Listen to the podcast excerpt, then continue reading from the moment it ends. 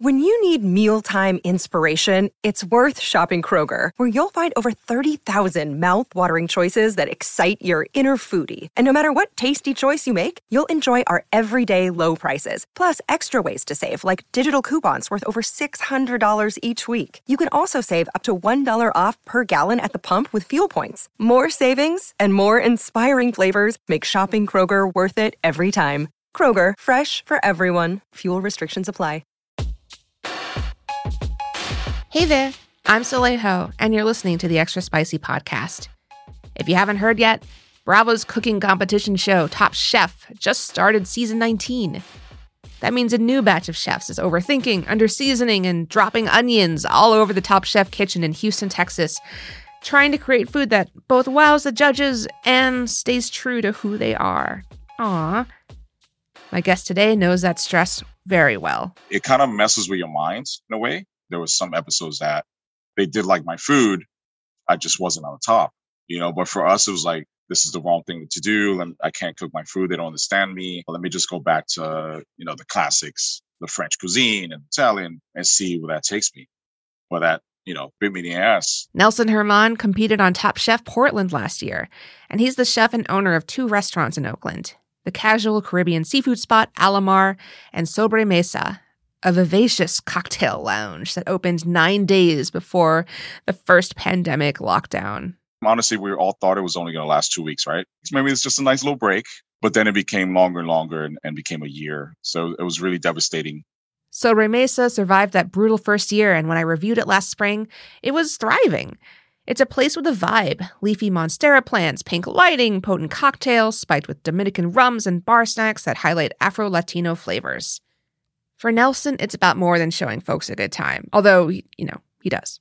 He's on a mission to celebrate the cuisines of the African diaspora and show kids growing up in Oakland or even Washington Heights that their food belongs in the pantheon of culinary greats.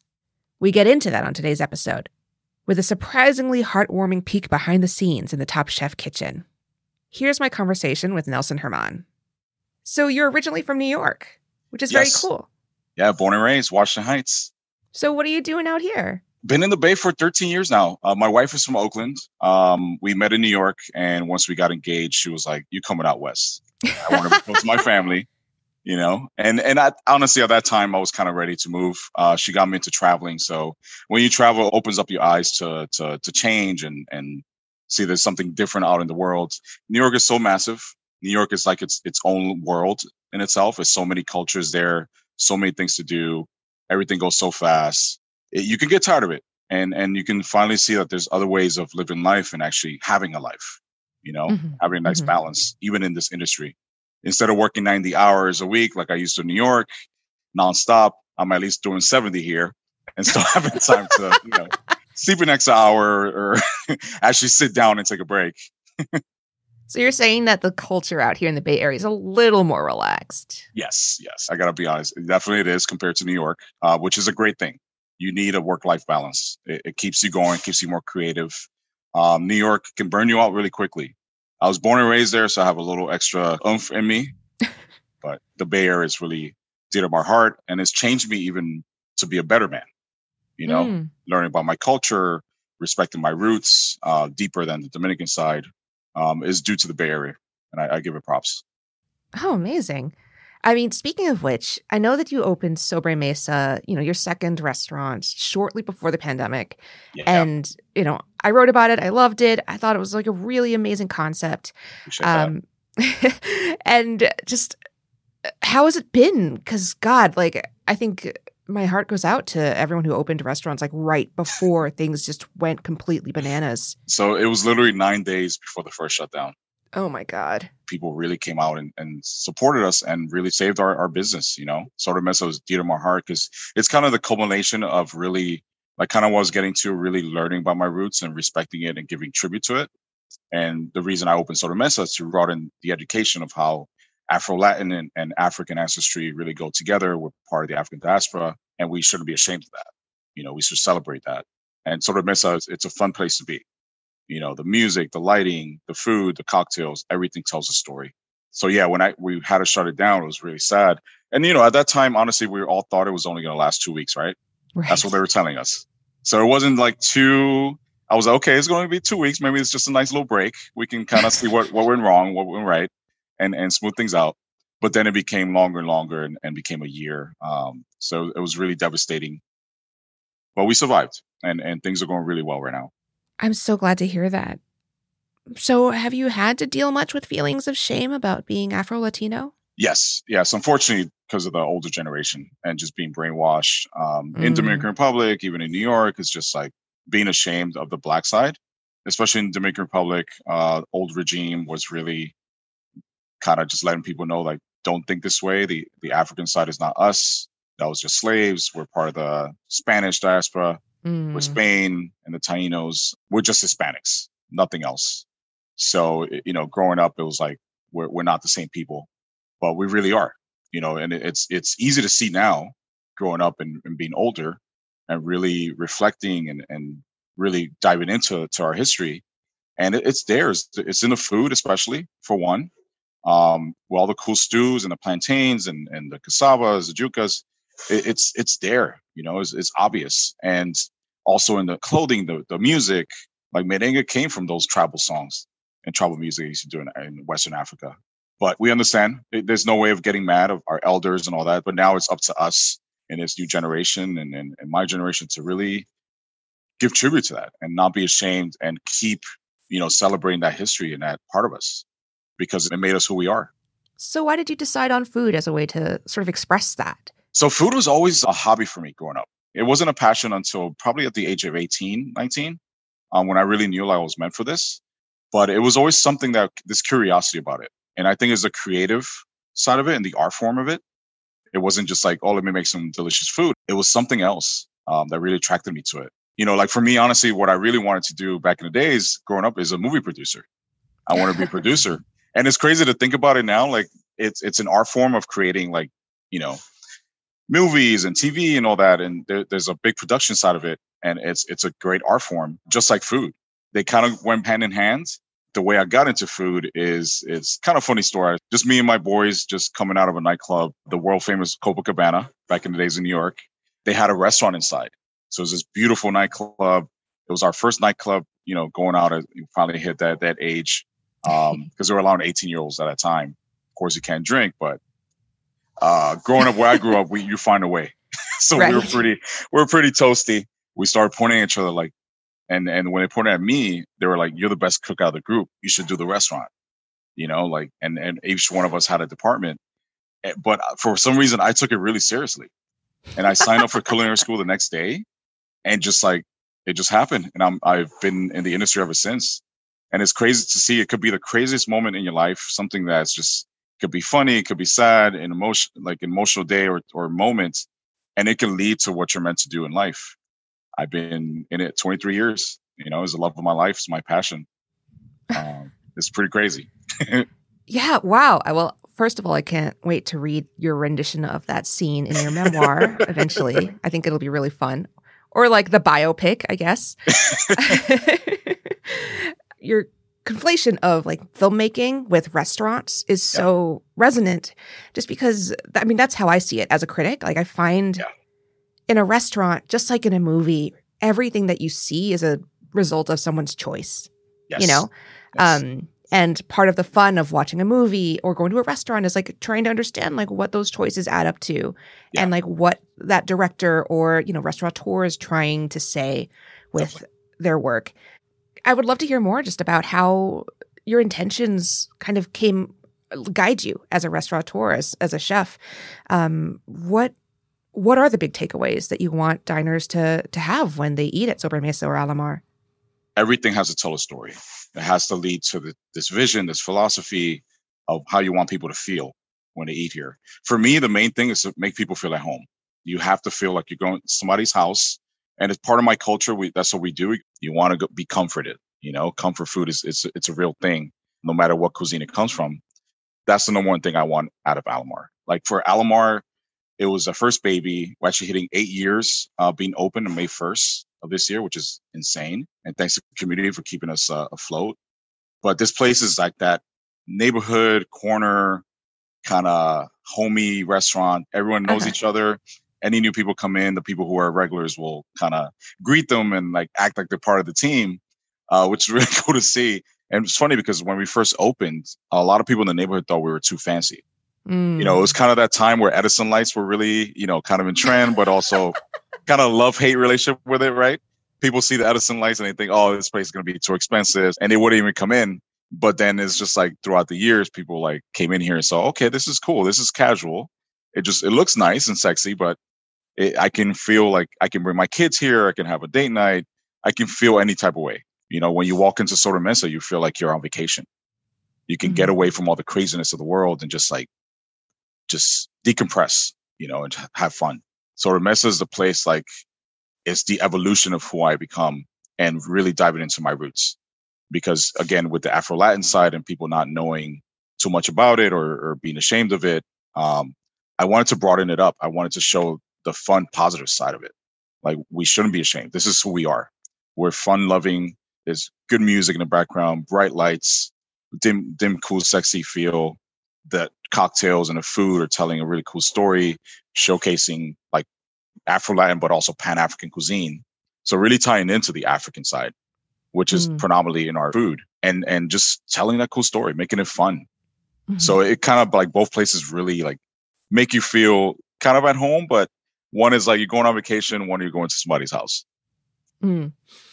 Yeah. And on that note of home and comfort, you know, we're a few years out from 2020. And I know that you've talked to my colleague, Justin Phillips, a lot about yeah. this and like kind of what happened that year. There's so much, especially like a huge sort of lens on Black culture and Black communities um, in 2020.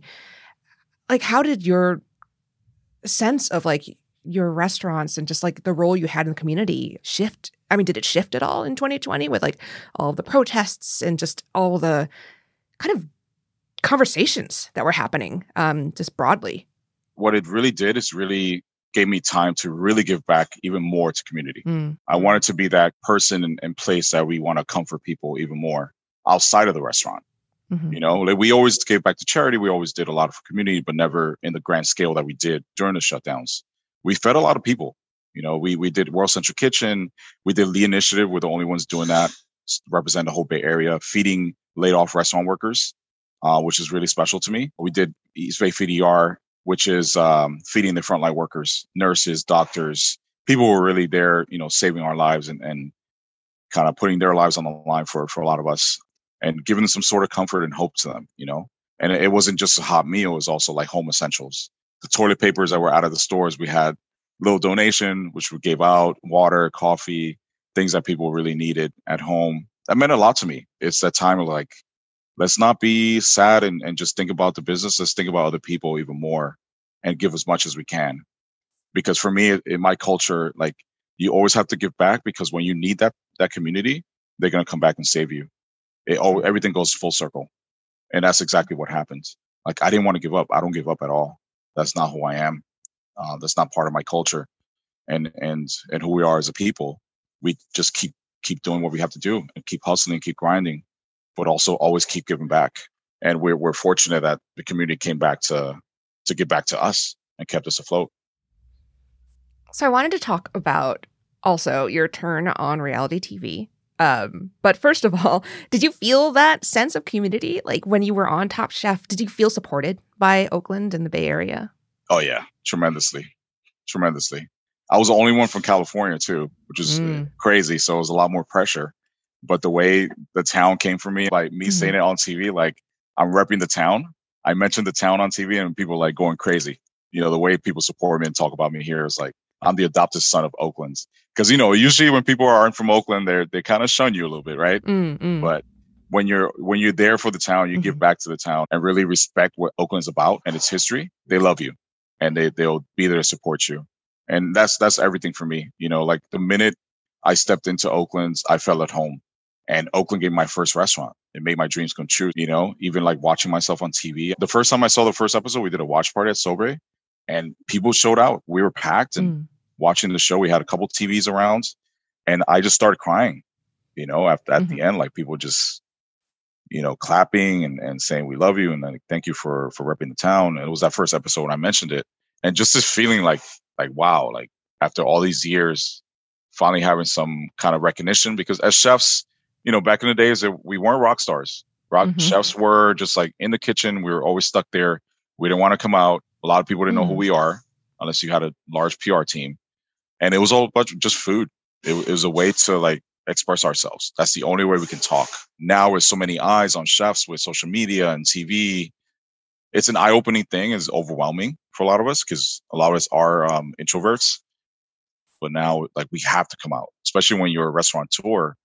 People have to know who you are. You have to be there for for your guests. You have to be there to tell the story. You have to open up, you know. And and that day when the show came out and we watched it, and the way people came out to support, I knew like this is huge. But the work is not done. Now I need to push forward even more, keep pushing forward the culture, keep giving back more to community. Like that's that's the way I change coming out the show. it's not about me anymore. You know, it's about other people and keeping the the city in a positive light. And food is the best way to do that. You're listening to the Extra Spicy podcast. We'll be right back after the break. You can support this podcast and the newsroom that creates it by subscribing to the San Francisco Chronicle at sfchronicle.com slash pod. This episode is brought to you by Reese's Peanut Butter Cups. In breaking news, leading scientists worldwide are conducting experiments to determine if Reese's Peanut Butter Cups are the perfect combination of peanut butter and chocolate. However, it appears the study was inconclusive, as the scientists couldn't help but eat all the Reese's. Because when you want something sweet, you can't do better than Reese's. Find Reese's now at a store near you. I'm Soleil and we're back with Chef Nelson German. You're speaking with me from your restaurant dining room. You're not in like some VIP section or, you know, a lot of people take celebrity in like different directions. You know what I mean? Like, I think it can be easy to take it in a, in a different direction. You could just not cook for the rest of your life if you chose to, I would imagine, after being on TV. And I'm guessing from what you just said, you are probably an introvert. Uh, what i mean how do you handle this i'm sure people approach you on the street or the grocery store it must be a lot yeah yeah for sure it's definitely a lot and and for me like being an introvert all my life i i definitely changed i opened up more I, I come out and talk to people when i need to um i'm more social it's just a, the feeling of love you know like when when when you have love around you and good vibes it's easy to open up it's it's hard to kind of shun away when it comes to that like so it, it's it's an amazing feeling like feeling like I can finally be myself. I can not be ashamed of being a quiet person and being shy. Like just be out there, be out there to promote not just yourself, but your businesses, what you're about and what you're, what you're striving to do. And for me, it's like, you know, this person I become now is it's about community, community first. And because of, of the work that we have to do and, and changing things to make things more safer, more inclusive everywhere in not just in this industry, but in the world, you have to be out there. You can't just be shunned away at home or behind the kitchen. You have to be out do, doing the work and talking and educating and mentoring. You know, that's a big thing for me, mentoring the, the youth who want to be in this business, who didn't see a lot of people like me or, or people who are darker skin in this industry um, having some good recognition. One thing I wanted to talk about too is like now as people of color, we can be ourselves a little more in our kitchen. You know, as chefs, we back in the days, we can only do things that were European food, right? That's the only way to become a top chef, become well known. Now we can, I can do Dominican, I can do Afro Latin, I can do Pan African. I can dive into my own roots and cook food that makes me happier. Now people who are in this industry who are, who are young can really feel like they can make a career out of it and have opportunities, you know, opportunities that weren't given in the past. So it's, it's a different mindset I'm in now. You know, it's really special. So I wanted to talk about that dynamic actually that you that you mentioned of just cooking the food that that really represents you and that that really is close to your heart. I know on the show that was sort of a tension, right? That was sort of the thing that that ended up sending you home was well one you were injured, like that was a huge part of it and kind of out of your mind, I'm guessing. and you made like, you know, a dish that didn't feel didn't feel like you, didn't feel right. I was surprised to see even you could be susceptible to that way of thinking of like, you know, maybe if I wasn't I was doing something else, something fancy or something air quotes elevated, like I would be approved of. So, uh, can you tell me about I guess anything you've learned from that experience? that's the biggest life lesson. Like just be me. Cook the food that you want to do, food that makes you happy. Because honestly, if I look back at it, I was I was doing fine. I was a lot of times in the middle or just like shied away from from the top. And I was in a safe place. It was the first time in a big competition. It kind of messes with your mind in a way that because you're not getting feedback, even though you're in the middle, like you're doing something wrong, mm. even if mm. you thought you were doing something right. You know, and looking back, there was some episodes that they did like my food. I just wasn't on top and that's okay. You know, but for us, it was like, oh man, I'm, I'm doing something wrong. This, this is the wrong thing to do. And I can't cook my food. They don't understand me. Uh, let me just go back to, you know, the classics, the French cuisine and Italian and see where that takes me. Well, that, you know, bit me, bit me in the ass, uh, especially the, especially the orchard challenge. That's, that's when I was like, my mind was going a little crazy because the f- previous challenge was a Pan African one, which was really personal to me and personal to a lot of us of color who are on the show. So we all want to be on the top. You know, like we were like, this is our food. There's no way some of these white chefs are going to be above us. Mm-hmm. Um, you know, so it was like this chip on our shoulder that really like became bigger during that episode. And because I didn't hear anything and I was on the top, I was like, fuck, like I knew this thing was delicious. This didn't get me to the top. I must be doing something wrong. Mm. So it messes with you, you know, and you try to be like, okay, I have to just go back and just cook food that we learned in the past that is seen as high end or the best food in the world. Um, but that wasn't it. They they really wanted us to cook our food, and I was doing okay. And just that one episode just messed me up. And I got hurt on the on the orchard too. I was running kitchen shoes with there was holes everywhere, uh, tweaking my knees. It was it was a mess. I wasn't. I don't know where I was. well, uh, I was sorry to see that. I mean, would you do it again? I think so. A lot of a lot of people won't. It's funny because it really like it messes with you, but I think it made me better, maybe a better chef, maybe a better person, and now I know the game. Plus, I didn't get a last chance. You know, usually there have been past winners, Kristen Kish and Amar, who have gone from Last Chance Kitchen to being in the finals or actually winning the, uh, the competition. So I, it's just I feel like, damn, I didn't get one last chance. I, I, I want it, you know. Mm. So for me, it was like, okay, I, I, I will say yes. I will say yes. Are you going to be making the reality TV circuit? Am I going to see you on the Kardashians? no, no, definitely not. Even though I'm more open, I'm not that open. I mean, I'm sure there's a lot to worry about too, because reality TV, as as I hope many people realize, is not reality. Um, yeah. yeah like uh, was it I mean, I don't know. It just feels like it could be a really uncomfortable experience if you are worried about what people think of you. And, you know, what if you ended up being the villain? Yeah, there was always in our minds, like, you know, because with reality TV, there's always drama, right? Um. And honestly, they, they, did try to cause drama because we, we filmed during the height of the pandemic. Right. So that was one thing. We were all really like down and out. We were all hurting, basically. A lot mm-hmm. of us mm-hmm. were business owners. A lot of us had to close our restaurants. We weren't in the right mind. We weren't in our creative like mind frame. We were just thinking about our businesses. What's going to happen? There was still protesting going on, especially in Portland. We're still dealing with the fires. It was actually worse up there than compared to California. Like I was, it was insane. Stay in a hotel, you couldn't see the other block. Oof. That's how thick the, the, the smoke was. So we're all in this feeling of like the world is is is ending, and we're here in this building and we can't even call our loved ones we can't call our businesses and check up on it what is going on all we had was each other so we we already had this bond that that because we're so down about life that just being with each other and, and having somebody to talk to that's your peers and our other chefs was this bonding moment for us and we didn't because of that we didn't let the drama you know like come out or be shown and we were all ourselves and that's the thing for me, like watching the show, I was happy that, and that people tell me all the time, like, you were you. Like, there was nothing different about you. You know, they didn't make you seem like a, you were who you are. right. And that's all I was happy about. The way we're helping each other, I was genuine and natural. We just wanted to be there for each other. You know, even though we knew that we're in this competition, we just wanted to help. And that's who we all are. It was all love, you know, like it was just feeling of like where we were around each other, like we felt, we felt happy we felt comforted. Mm. And I people saw that on the show. Like that's what people talk about our season. You know, like they saw the camaraderie, they saw the love uh, and the bonds, which is really special.